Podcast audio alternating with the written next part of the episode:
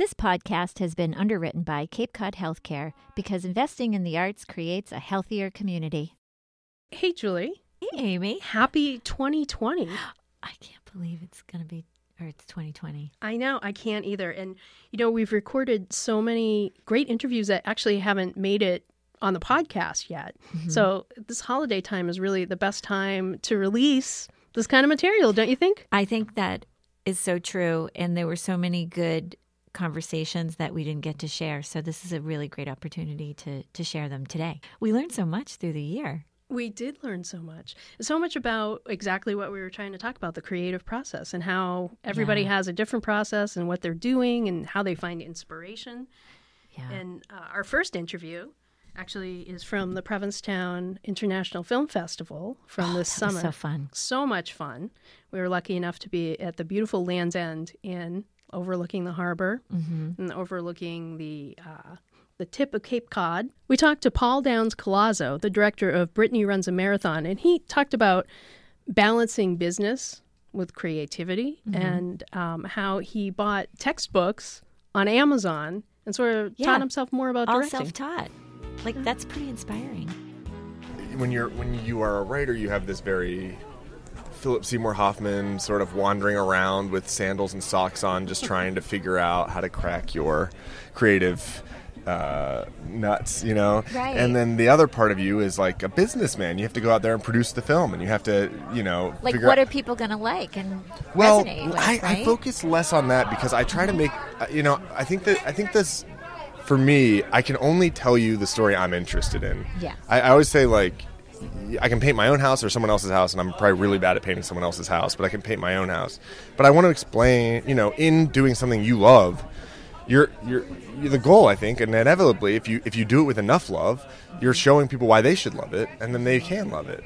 So, but I know there is a, a piece of that. People are trying to hit a moving target. You know, for me, my I, my sensibility is my target. I just want to do something that I'm proud of at the end of the day, that I feel excited to share with the world, and that you know, people say movies are like having a tattoo on your forehead, especially right now.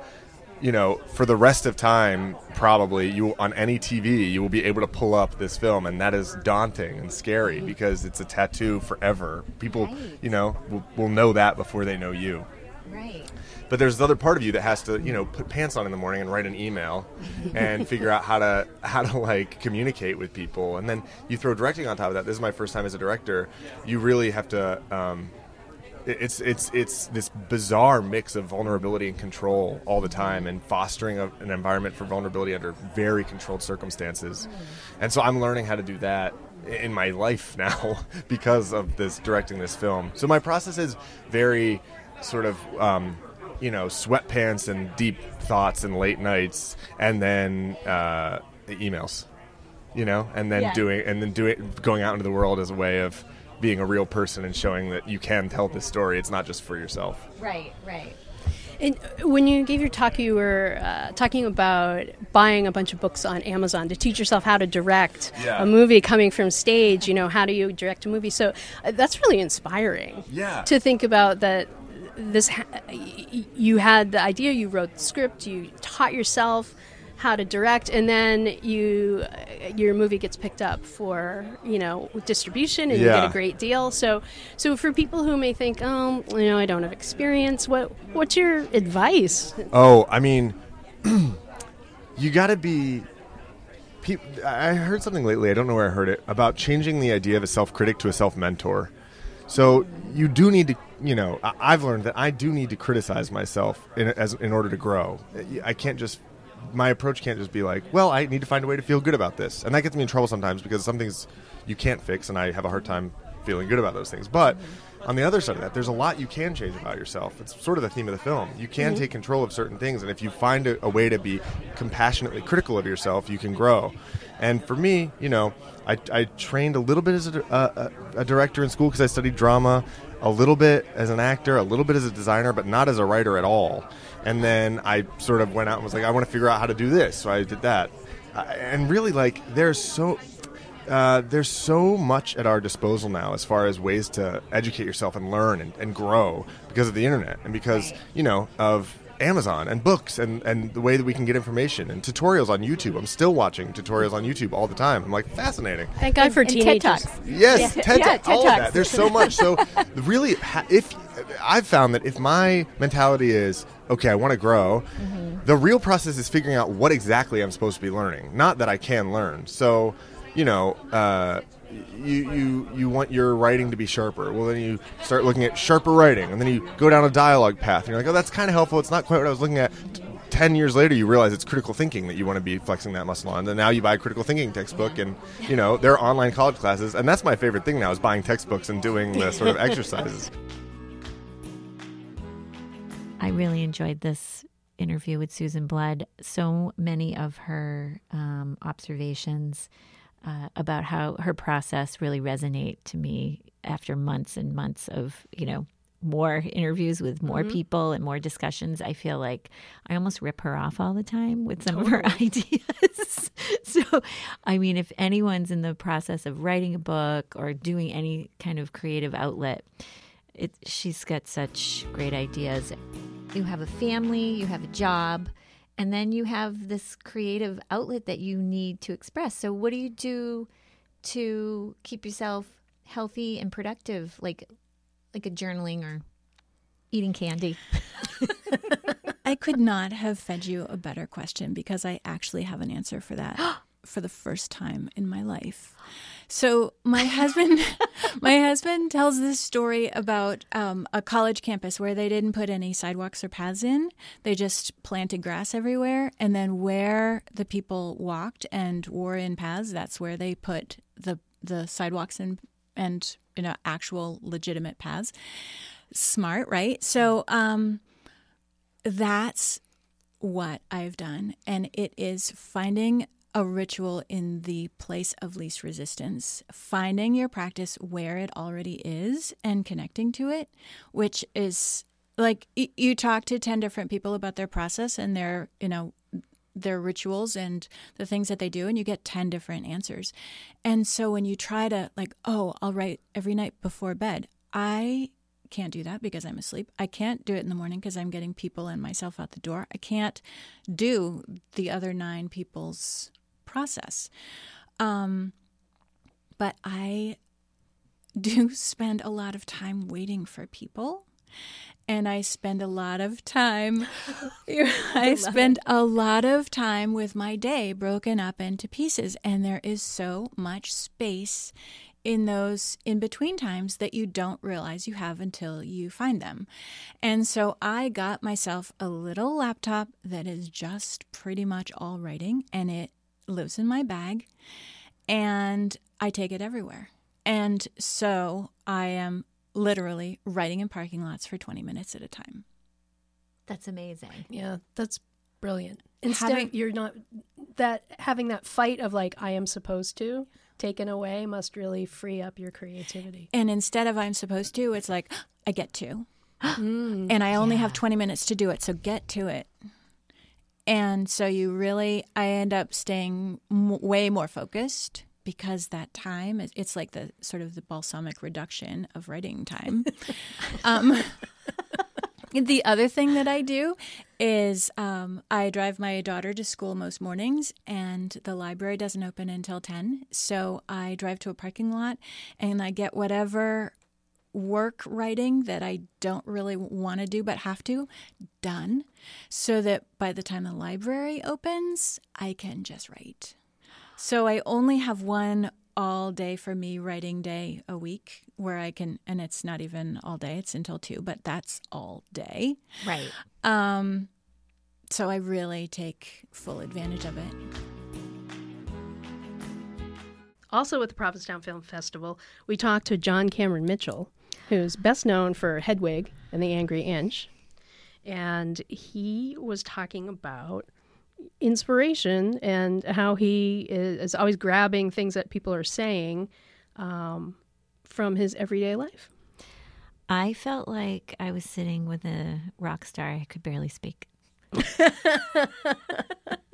He does have a rock star quality. It's very cool Yeah, he is very cool. and inspiring. We are so excited here at the Creative Exchange podcast to have John Cameron Mitchell with us. Thank you. Welcome. And so uh, we talk about the creative process.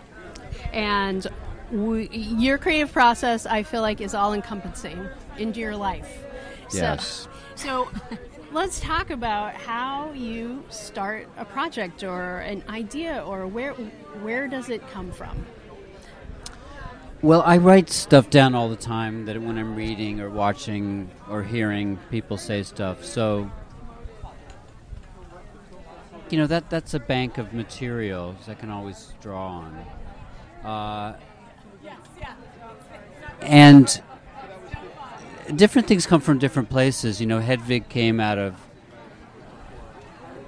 the Plato myth, The Origin of Love, and then hanging out in this drag club. A lot of it came, you know, out of where I was, but it started with a kernel, which was that metaphor. Um, my new podcast musical, Anthem Homunculus, was really a kind of response to my boyfriend passing away uh, 15 years ago, and uh, the feelings that came out of that. So it started as a Hedwig sequel because it was a convenient, you know, mouthpiece. But then I got rid of that, and it became more autobiographical. So that's, you know, if I'm doing an alternative autobiography, uh, you've got plenty to draw on there. And then there's other things I have nothing to do with. You know, I'm working on a circus project, and I go, you know, do research, and then things, ideas come up. You know, so to me, it's about getting out into the world, writing down everything that's interesting, because you never know when you're going to use it, Mm-hmm. and you never have a blank page if you've got years and years of raw observations and thoughts. You know, so it starts with that. And when you say, oh, I'm sorry. No, you go when, ahead. When you say you write it down, are you? I know this is like probably a corny question, but I find myself saying, "Oh, you know, I got to write this feeling down. I got to remember what it's like to go through this day today because it was such a crazy day, and I, I want to remember this." Yeah, And then sometimes the day gets away, yeah. and like I write it on my phone really fast. you do, okay. Yeah, yeah. So I don't lose it, and you know, sometimes it's just you overheard somebody, and someone said uh, you should really stop talking to yourself, and the other person says that's what I keep telling myself. you know, and it's like that's going to go in somewhere. I got to write Yeah. that down, and but it gives you a, you know, it just it gives you grist for the mill, you know, and obviously you have to have a very strong thing that you're starting with you know in my case it was my boyfriend's death and in, for anthem uh, for other things that are based on you know pre-existing stories like rabbit hole or how to talk to girls at parties which were both based on earlier earlier things play and a, and a story. And then you can extrapolate from there if there's something uh, the short story, the Neil Gaiman short story for my last film was very, you know, beautiful but sketchy, and you know, there's plenty to extrapolate. So, having something to start with, and then just building in things about that interest you in the world, you know, right now. Everything I write tends to encompass everything I'm thinking about in that time of life. And so it sounds like um, you, people are, are very inspiring to you, whether you know them or not. Just sort of obs- observation. Yeah, I don't like writing journal. I don't like to write for writing's sake. I know some people do need to do that to get in the habit. And the beginning is always slow. You know, you're just kind of gathering your raw materials, which I'm doing now. When I go to Portland in July to act in the show Shrill, I have two months to write mm-hmm. while I'm not acting. So that's perfect, you know, like a few distractions, get the project started. You know, I'm working on a pilot, mm-hmm. and then uh, it'll be ready for October. You know, so it's sometimes it's going somewhere else to start it mm-hmm. because once you got it, starting is the hard part. Go somewhere where you have to write because there's nothing else to do, and then once you got it going, you can come home and continue the momentum. So sometimes going away is really useful. we also talked to painter Pete Hocking on this season, the second season, Mm-hmm. and he was talking about how physically moving Mm. is inspirational to his painting. Mm-hmm. And I thought that was that was pretty interesting and um, kind of going along the theme of ingesting your life and then turning it into your art. hmm I know, and it's really reflective in in his own paintings. If you have a chance to see his work, and follow him on Instagram, he's always outside, even on the worst cold days. He is It's very inspiring. he is. Let's take a listen. I was watching um, a talk from the gallery, Okay. um, and you were talking about walking Oh, and yeah. how that's part of your process. So I'd love to hear um, about that. Yeah, so I, I mean, the first thing that I said about riding my 10 speed from Wellfleet uh, to um, Provincetown, uh, as an artist, it's really important for me to immerse myself in a landscape. I'm not one of those people who can be like, all right, well, I'm going to go to Rome for two weeks and make a body of work, and, you know, I'll, I'll have this like Roman series. um, I, I, the landscape has to be in my head and in my body. And for me, I think the best way to do that, um, you know, when I was a kid, it was the bicycle, but now it really is walking. And, um, uh, you know, being in nature and moving through it and being present to it repeatedly. So I have these circuits that I walk um, that are. Uh, in a certain way, they're they're a little boring and a little predictable, um, but they allow me to develop over now a series of years an intimate understanding of the place, and, and they allow like if if you go to my Instagram feed, you'll see that like it says this is visual research, and you know I've got I, I'm like really fortunate to have a lot of Instagram followers who love Cape Cod, and um, you know, and I, I will get notes from people saying, um, I follow your Instagram, and every morning, like, I just look for like the photographs of Cape Cod, and it just helps me get through my day because I remember how special this place is. And so I, I recognize that um, right now, as a painter, I, I'm really doing this uh, project that is um, intimately connected to this place, and um, I, I also believe that the creative process is embodied. Um, I think we want to believe that writers sit at desks and type. And, and when I'm writing, I have to walk, and I have these little um, uh, paper-bound notebooks that I keep in my pocket, and I like scrawl things out, and then I go back and compose. But um, painting is the same way for me. Like I, I have to be in the landscape and moving through it. And I think consequently, people are like, "There's a lot of motion in your paintings." I'm like, "Yeah," because I was like booking through there. um, yeah. So uh, yeah, walking. You know, uh, walking shakes stuff through your body. It it, it allows. Um, uh, ideas and experiences to um, move through you. One of the honorees at the Provincetown Film Festival this year was uh, Judith Light. And you love her. She's great. Yeah, She's really great. her. And it was fantastic to have a few minutes to talk to her. And um, I asked her about how she sort of disappears, having such a recognizable face, especially for 80s I kids. know. I Um, know. I mean, I think about her in the soap opera Right. I think everybody has a different Judith Light um, And then- reference. and then you reminded me that she was in like all these things, and I was like, oh my god, that's right. She was. She does. She's almost invisible, and she's able to take on things that, you know, other people could never take on. Very challenging characters. Can we talk a little bit about your process and how, how are you able to do that? I don't know. I don't know how I disappear. I know that I have really remarkable scripts, great writing, fabulous team of people to work with, great directors. And so what happens is that something just comes through me. I allow for it to come through me because that's what my I think my job is. That's what I think that people want to see. They want to know or see themselves in some way. So I I do my very best to make that possible for them so that I'm not in the way. We were able to talk to Jillian Bell, the star of Brittany Runs a Marathon, and a very familiar face in comedy in the past few years. She was uh, a writer at Saturday Night Live, Mm. and also um, a Steen Sealer. Steen A what? a sailor? Scene Stealer. Oh, a scene She's a scene stealer. I can't say it.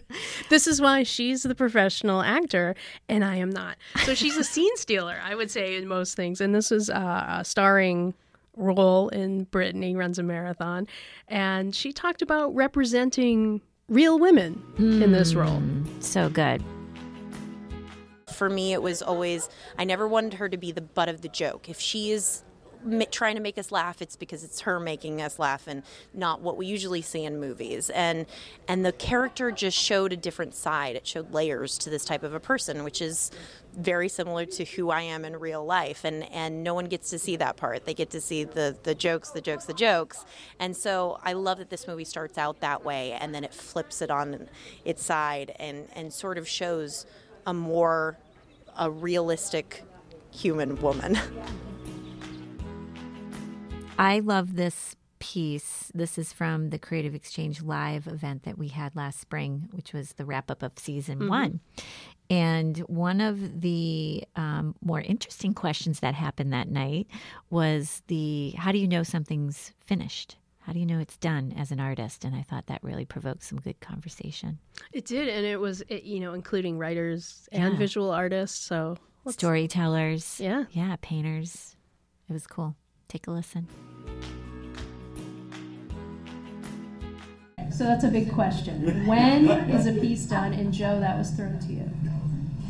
You're on. The, I you're on the have a spot. problem with that personally. I have a very big problem with that. Uh, so, you know, the creative experience is not one that has a time schedule. There's been work that I've done for 15 minutes that comes out better than works that I've worked on for years.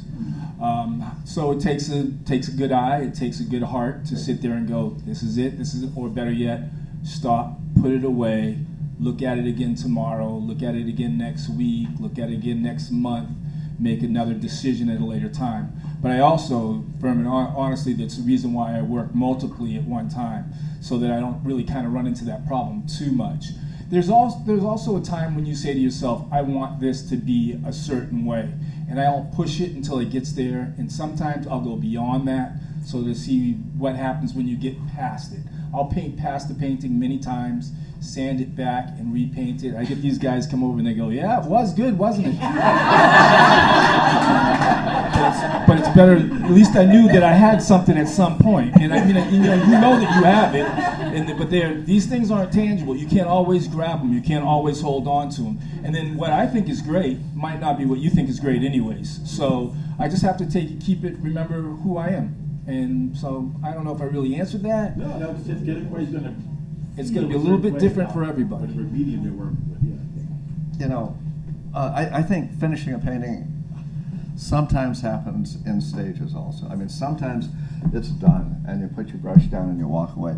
Other times you think it's done and you put it on the wall and then you go back and you go, whoops, whoops, and you bring it down and it, uh, sometimes they're really big and to bring them down off the wall is a lot of work and you walk around it and you do a few little things and you put it back up on the wall going, I got it, I got it, I got it, it's done.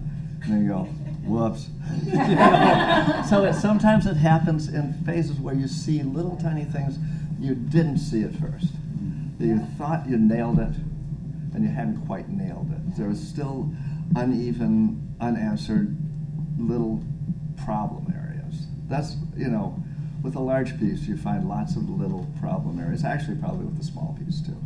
But that's the way I see it is eliminating the problems until it's finished sometimes. Sometimes it's finished in one stroke, you know. Susan, I'm curious. That's exactly. I was going to Yeah. say writing is Like, the and painting. then- I can relate to the writing. You need to enlighten. Are you us. like, and then, and then, and then?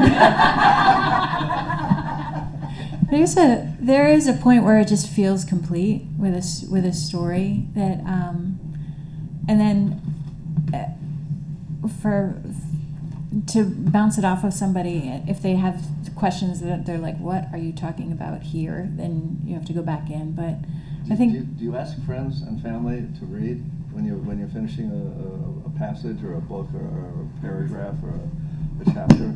Um, I do. I do have a couple of people that read for me and with me. Yeah, it's otherwise it's an echo chamber. And even if you don't trust them, you still ask them to read. yeah, I, I've, I've been.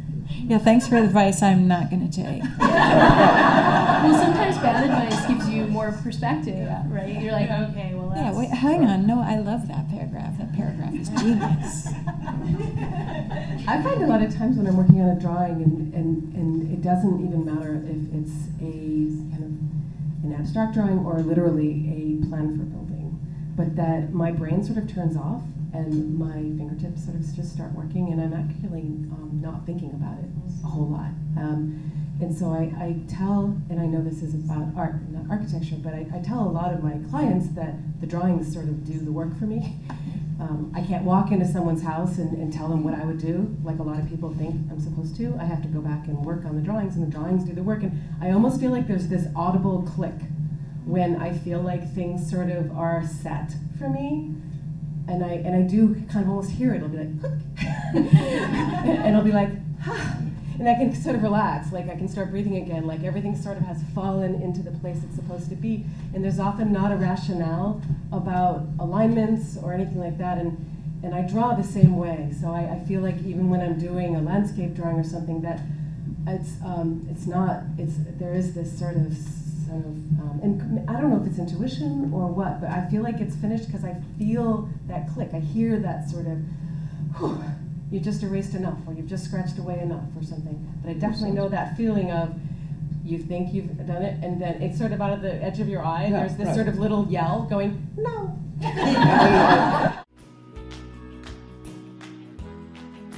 Well, thanks for listening to our year end special of the mm-hmm. Creative Exchange podcast. Mm-hmm. And Julie, Happy New Year. Happy New Year to you too. And Happy New Year to all of our listeners. And no matter what year it is, arts matter. Support for the Creative Exchange podcast is made possible by Delbrook JKS. Music for the Creative Exchange podcast is the work of Jordan Renzi. Produced in association with Billingsgate Records by Jordan Renzi and Andrew Staker at Big Red Studios in Wellfleet. The Creative Exchange podcast is brought to you by the Arts Foundation of Cape Cod, Provincetown Community Television, and the Cultural Center of Cape Cod in South Yarmouth. in the desert to the oasis.